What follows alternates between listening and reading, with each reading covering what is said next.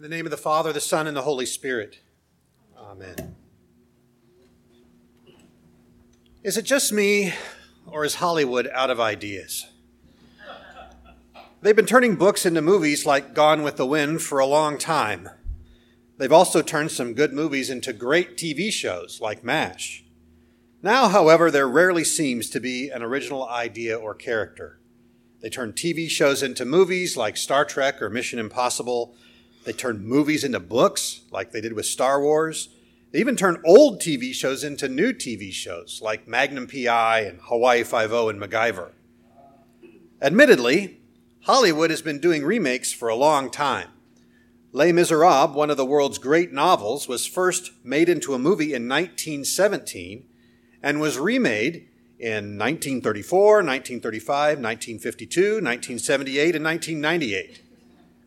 The 1935 version with Fredric March and Charles Laughton is by far the best. Oddly, the story, which doesn't really lend itself to music in my humble opinion, the story was made into a Broadway musical, which, was, which became yet another movie in 2010. Don't see the Fredric March version before you see the musical, or you'll be very disappointed in the musical. So even when Hollywood has an idea, like turning a classic novel into a musical, it's a bad idea. Those of you who read the e-messenger will probably think that I, too, am out of ideas because I want to talk about someone today that I wrote about in the e-messenger a few months ago. I'm talking about Dr. Helen Roseveare. Born in England, Dr. Roseveare sensed a call to missionary work at the age of 20. I'll go anywhere God wants me to go, whatever the cost, she said. She arrived in the Congo at age 28. There, she founded a training school for nurses, transformed a local maternity and leprosy center into a hospital with 100 beds, added a training school for paramedics, and established 48 rural, rural clinics that served as an oasis because there was no other medical help available for 150 miles in any direction. In 1987, I heard Dr. Roseveare speak at a large Christian mission convention for college students.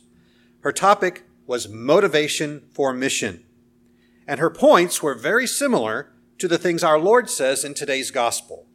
She asks the question, what will motivate us to do missions?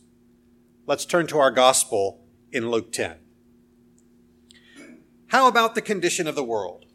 Will that motivate us? Our Lord gives us a picture of the condition of the world in His day. He says that the harvest is plentiful, but the workers are few. He says He's sending out the 70 two by two as lambs in the midst of wolves. And He tells them that they will not always be received, that they will sometimes need to shake the dust off their feet because people will not listen to them. None of that seems very motivating, does it? You'll be overworked, you'll be attacked, and people won't listen to you. Who's ready to sign up? Well, 70 of them did. And what about the condition of the world today? Is it any better? According to one evangelical missions organization, a little less than 42% of today's population of the world has never heard of a God who created them in his image, who became man and dwelt among them, was crucified, resurrected, and ascended, and who gives his Spirit to sustain them and draw them to himself. I think we can still check off that harvest is plentiful and workers are few button as being as true today as it was in our Lord's day. What about the lambs in the midst of wolves? Is that still relevant today? Is the church seen in the world today as an organization that is positive does good and helps people? Or do those outside the church look in and see self righteous hypocrites? Our view is, of course, tainted by our post Christian American culture. Nonetheless, the United States is still the country with the most Christians, followed by Brazil, Russia, and Mexico. Fifteen nations in the world have Christianity in one form or another as their state religion.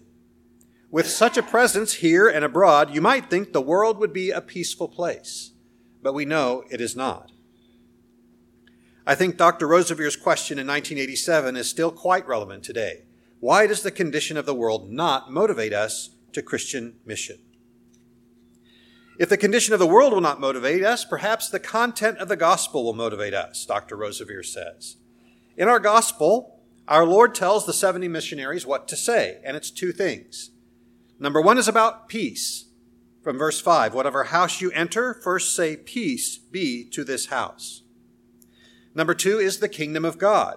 From verse 9 Heal the sick and say to them, The kingdom of God has come near to you. The peace our Lord is talking about, of course, is His peace, the peace of Christ. We pass that peace every Sunday, don't we? At least we pass it to each other. We pass the peace after the confession and absolution of sin. This peace, of course, is the peace that passes all understanding. This peace is not the absence of war with other countries or the absence of strife in our relationships at work and at home. This is peace with God, a peace that was purchased by the blood of our Lord. We are no longer at odds with God.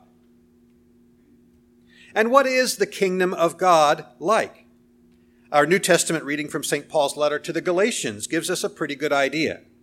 This kingdom is a place where people help restore others who are, quote, overtaken in a trespass. That is, we try to help our Christian brothers and sisters out of the sin they may be caught up in.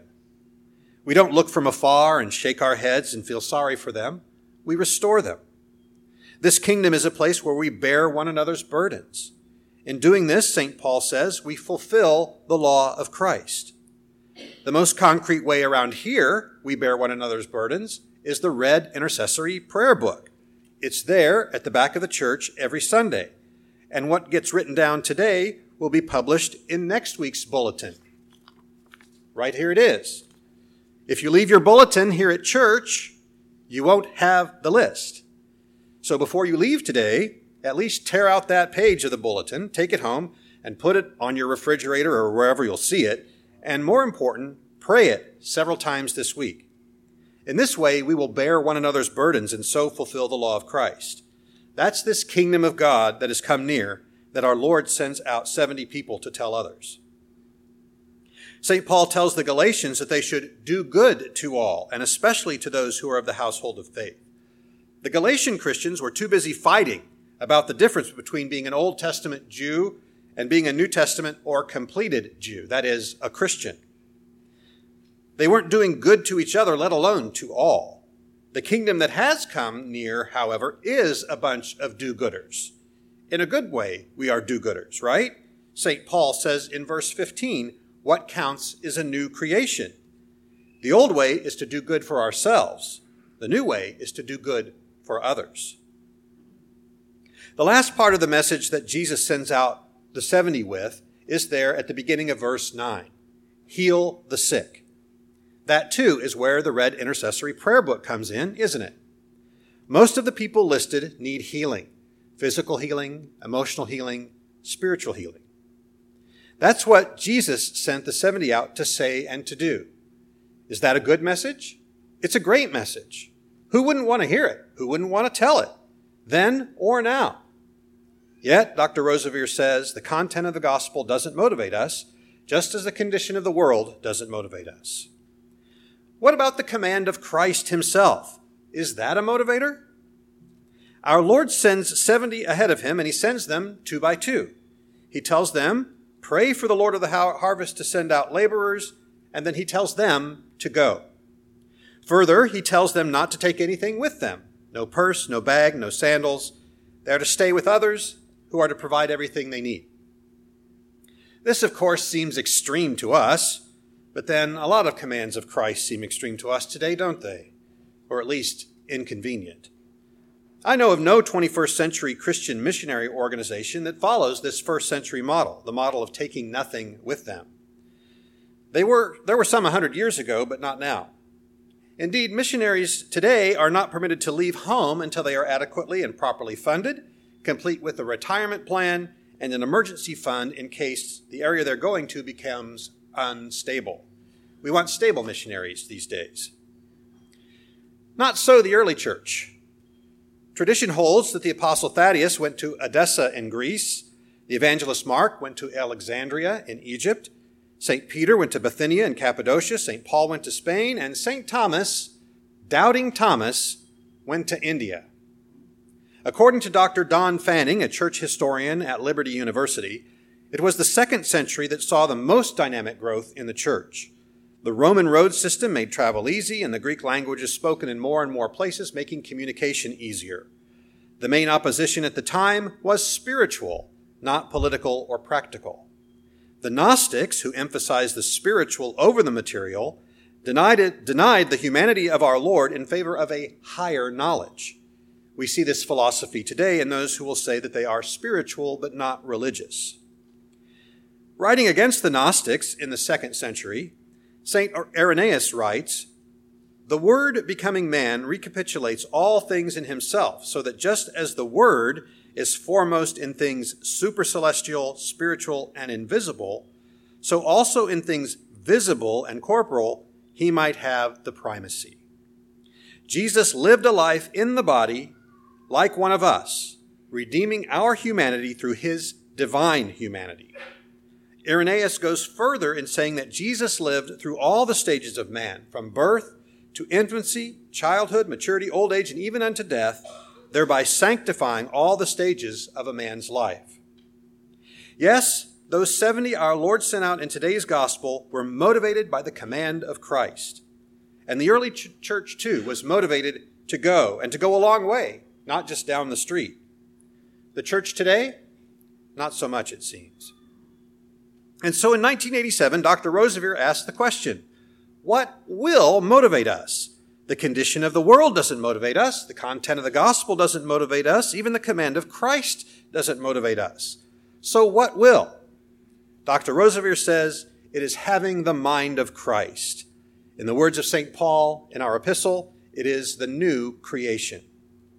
But wait a minute, you say. We're Episcopalians. We don't do that sort of thing.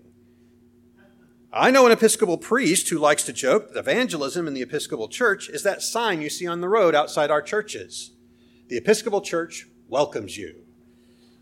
I've observed to some in the Episcopal Church that evangelism means feeding the homeless or providing a place for them to shower. But wait a minute. Didn't our own Becky Gleason go to Honduras a few years ago? And didn't she stay for like a whole year? That seems like missionary work to me. And isn't the Anglican Communion the worldwide Anglican Communion? How did the Church of England get to Nigeria? How did it get to Tokyo?